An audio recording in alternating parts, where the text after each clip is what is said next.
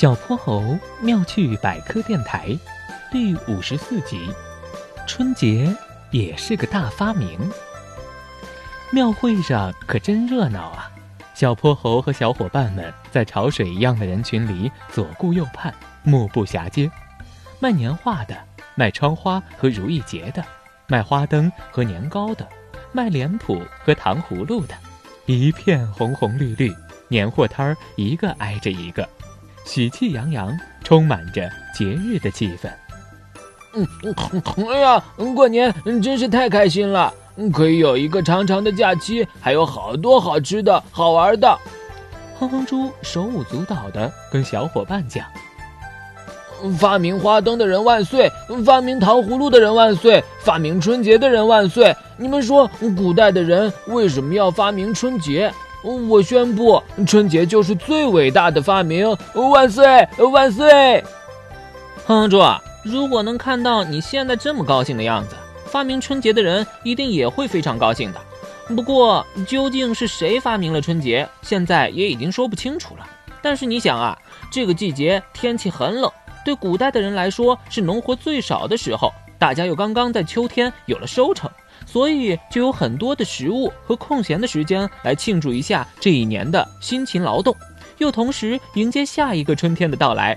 久而久之，就形成了固定的节日，也就是我们现在叫的春节。哼哼猪听完，对古人的感激又多了很多。小泼猴接着说道：“还有啊，古人不光发明了春节，还发明了元宵节、七夕节、中秋节等等等等，好多节日。”世界各地也有其他各种各样的节日，人们发明节日就是想鼓励大家多去做一些好的事情，少去做一些不好的事情呢。你说呢？哼猪听完小泼猴的话，忽然一脸偷偷得意的笑。嗯嗯，我宣布，我也要发明一个节日。哼猪的声音好大，逛庙会的其他人也都纷纷看着他。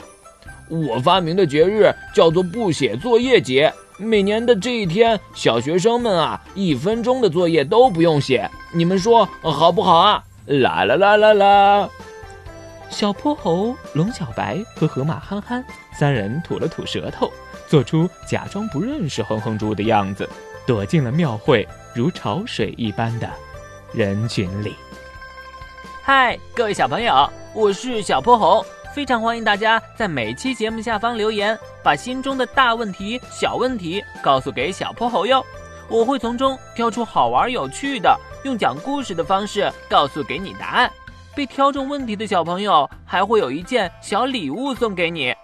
你也可以在微信中搜索并关注公众号“小泼猴儿童故事”，对，是小泼猴儿童故事，来跟我们更多交流互动哟。小泼猴妙趣百科，一天一个小知识，下集不见不散。